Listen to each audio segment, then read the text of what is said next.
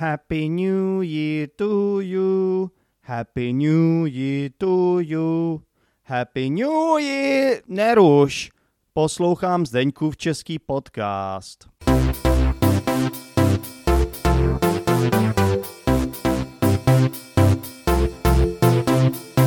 Ahoj posluchači Zdeňkova českého podcastu. Šťastný nový rok všem. Doufám, že jste přežili Silvestr ve zdraví. Doufám, že jste moc nepili, nechlastali. Doufám, že jste moc e, nestříleli petardy a nepoužívali moc rachejtlí.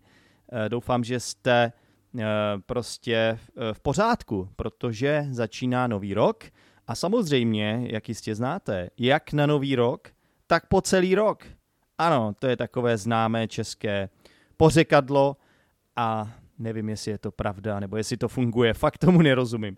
Každopádně dneska Eh, jsem se rozhodl, že vám konečně pustím eh, ten slibovaný rozhovor s Honzou, akorát, že jsme to nahrali, nahráli trošku jiným způsobem, než na který jste asi zvyklí.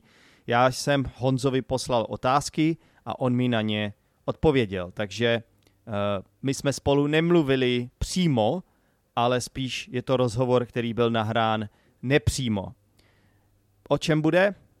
No, asi víte, že rok 2023 byl celkem dramatický, co se týče světové politiky, co se týče prostě toho, že uh, probíhá několik válečných stavů. Uh, jednak máme pořád válku na Ukrajině, potom co Rusko napadlo Ukrajinu uh, rok zpátky, a nebo to bylo už dva roky zpátky, možná už jsou to dva roky, vážení přátelé. Takže samozřejmě Eh, o tom bude tahle epizoda a taky příštích, příští epizodě doufejme, že nám Honza pošle i jeho názory na Izrael versus Hamas, což si myslím, že je další významný samozřejmě a eh, bohužel jako nešťastný problém, který teďka ve světě máme. Takže dneska se budeme bavit o Ukrajině a poslechneme si názory mého bratrance Honzy, který je sečtělý, který má načteno spoustu knih a kterého celý život zajímala historie a od kterého vždycky, vždycky čerpám inspiraci a který má vždycky odpovědi na všechno, co se týká historie. Vždycky to tak bylo v naší rodině a takže doufám, že se to bude líbit i vám, nebo že minimálně vám to přijde zajímavý. Tak jdeme na to. Nejdřív jsem se Honzi zeptal, jak se má a co je novýho v jeho životě. Takže tady je jeho odpověď. Ahoj, tak můj život je v současné době naplněn hlavně starostí o rodinu, protože mám jeden rok a tři měsíce starou dceru, Anu, což je samozřejmě moje sluníčko, takže hlavní taková zábava a náplní života je tak nějak starost o ní. Jinak, kromě teda rodinného života, tak je to všecko tak nějak v normálu. Samozřejmě jsou občas nějaký mráčky v práci a někde jinde, ale tak to asi má každý a ne vždycky a všude je mm, všecko zalitý sluncem, ale jsou dny lepší, jsou dny horší, ale když má člověk rodinu a nějaký blízký, který má rád, u který se může opřít, tak je to vždycky lepší. Tak jsem samozřejmě rád, že Honza je v pohodě. A moje další otázka se týkala v podstatě toho, jestli by Honza se nechtěl přijet někdy podívat za mnou do Větnamu? Tak teďka asi zrovna mi to nějak tak jako nehodí se moc, protože eh, možná tak, taky budete slyšet v, eh, v pozadí, že eh, teďka u mě doma se přestavuje, teda respektive dodělává se zateplení půdy a na půdě se taky bude stavět nějaký pokoje, takže um, musím tady bejít a tak nějak jakoby čekat, koordinovat práci řemeslníků, odpovědět na jejich dotazy a um, což teďka momentálně, protože začali asi před 14 dnema, zabrali dalších minimálně tři měsíc eh, mého života v Čechách. No tak samozřejmě eh, to chápu, že eh, nemáš kvůli těmhle povinnostem čas se přijet podívat do Větnamu. Ono to taky není moc jednoduchý, kdybych byl někde v Německu nebo v Polsku, tak by se asi jeden den našel, ale tím, že jsem ve Větnamu, tak je to složitý a taky drahý samozřejmě. Letenka do Větnamu stojí hodně peněz, takže to chápu, ale i přesto nestrácím naději a třeba jednou se to povede. Každopádně, teďka zvážníme, protože jsem se samozřejmě Honzi začal ptát na politickou situaci, na situaci mezinárodních vztahů. A moje první otázka byla následující. Znepokojují tě události z posledních měsíců a let? A jak to vidíš jako historik z obecného hlediska? V současné době, když se přesuneme na nějaký jakoby globální uh, uh, sféru, tak hlavním uh, událostmi dá se říct posledními, poslední, nejen posledních týdnů, ale dá se říct posled, posledních let jsou, jsou válečné, je válečná situace na Ukrajině, kdy hmm, zhruba před dvouma rokama, skoro před dvouma rokama napadlo Rusko Ukrajinu s cílem Eh, zamezit eh, nějakému, z jejich pohledu, nějakému negativnímu vývoji v politice Ukrajiny a eh, dá se říct zastavit možná jejich cestu zbližování se k západu a odklon od spojenectví s Ruskem. Obecně tato válka je asi určitě hodně složitá, pro, zvláště pro lidi na Ukrajině protože velká část eh, lidí na Ukrajině hovoří rusky a eh, ruština, ukrajin, ukrajinština byla, dá se říct, rovnocené jazyky v rámci uh, Ukrajiny a v současné době prostě velká část lidí na Ukrajině mluví jazykem uh, země, která je napadla, bombarduje je a chce si řešit nějaké svoje problémy na úkor e, Ukrajiny. Což samozřejmě je divný, e, protože mm, jsou to dva samostatné státy, i historicky sice byli spojeni spolu úzce, jejich vývoj byl spolu úzce spojen, ale e, vždy nějakým způsobem Ukrajina měla status samostatného státu, kde se o událostech eh, na Ukrajině rozhodovalo přímo na Ukrajině a ne v Moskvě. Samozřejmě musím, nesmí, nesmíme brát potaz eh, existenci Sovětského svazu, což bylo zhruba od roku 1900, 19, 1921 do roku 1991, kdy nejen Ukrajina, ale i ostatní státy, eh, velké státy jako Kazachstán, Mm, po Baltí, Estonsko, Litva, Lotyšsko, to jsou samozřejmě menší státy, eh, Bělorusko mm, a státy středoazijské, Turkmenistán, eh, Tadžikistán a jiné byly součástí Sovětského svazu, takže eh, vládci většinou pocházeli z prostředí ruských, ruských struktur, rus, rus, ruských komunistů, a potlačovali nějaké tendence eh, těch samostat, těch jednotlivých států v rámci Sovětského svazu. Takže myslím si, že z téhle Honzovy odpovědi eh, to hlavní, co by si asi spousta lidí měla uvědomit, je, že Ukrajina vždy měla nějakým způsobem status samostatného státu, samozřejmě kromě teda eh, těch sovětských let, takže spousta lidí si myslí prostě, že Ukrajina historicky patří pod Rusko, že Ukrajina je součást Ruska, ale z Honzovy odpovědi a z historie je jasné, že to vždycky takhle nebylo. Takže eh, to by si lidi měli uvědomit, že Ukrajina má eh, velkou historii jako samostatný stát. Tak, pak jsem se teda Honzi zeptal, jak se vyvíjí momentálně situace na Ukrajině. Samozřejmě berte v potaz, že Honza tuhle zprávu nahrál před několika týdny, takže možná eh, dneska, co posloucháte ten podcast, už je všechno trochu jinak. Každopádně si myslím, že i přesto Honzová odpověď bude z 99% velmi relevantní. Jak jsem říkal, ta válka trvá zhruba dva roky. Situace, dá se říct, podle posledních zpráv je zaseklá. Ani jeden z těch válčících států, ani agresor Rusko, či naopak Ukrajina zatím nemá sílu eh, výrazně eh, porazit toho svého oponenta a eh, přinutit to k nějakému jednání, který by bylo dle přání nebo dle propozic, dle podmínek toho státu, který by výrazně vyhrával.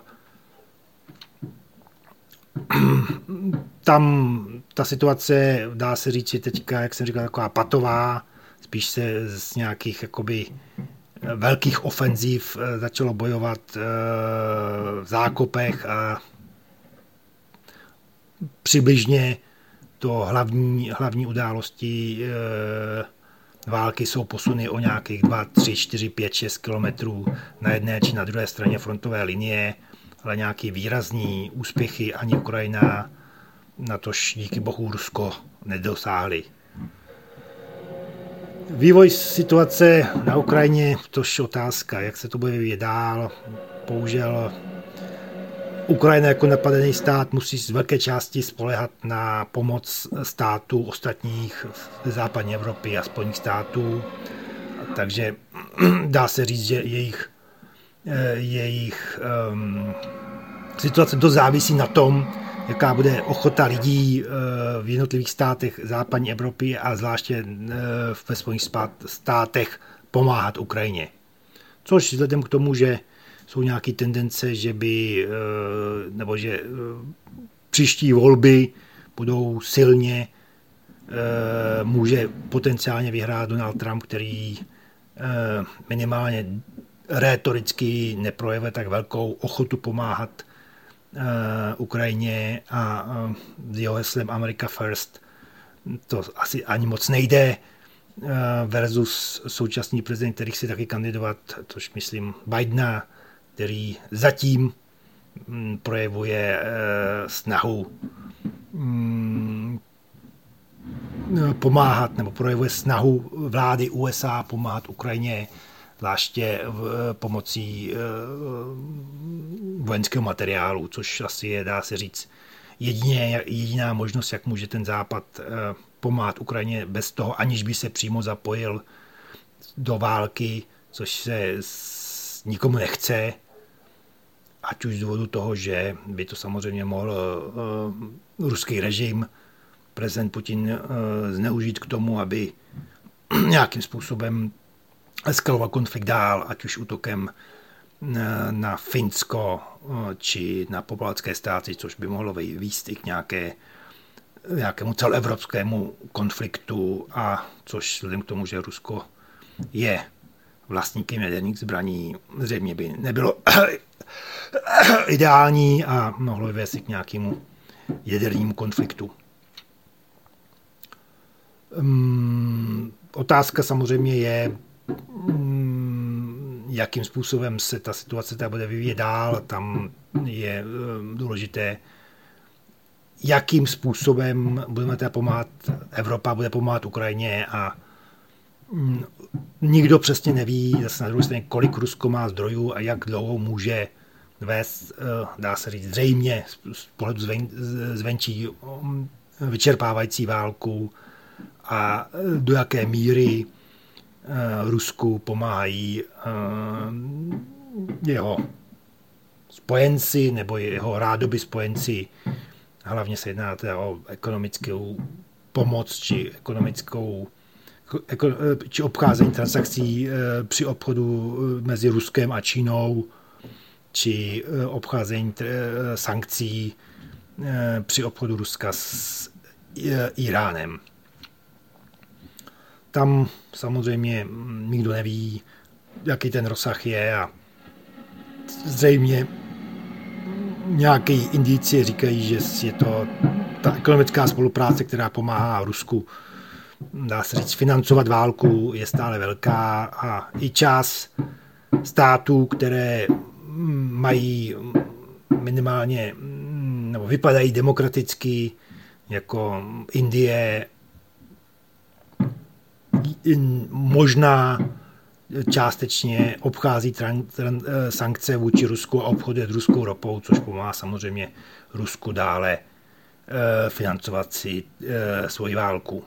Ach jo, to, to je prostě tak depresivní tohle poslouchat, ale na druhou stranu to, to, co Honza říká, prostě všechno dává smysl, má to hlavu a patu a samozřejmě e, mě zajímá nejvíc asi, nebo všechny z nás zajímá nejvíc, jak to všechno dopadne. Jestli je nějaká šance, že prostě dojde k míru, nebo jestli je šance, že Ukrajina vyhraje tu válku, anebo naopak, jestli Rusko zabere Ukrajinu a Ukrajina se stane součástí Ruska. Budoucnost eh, tohoto konfliktu je dost nejistá.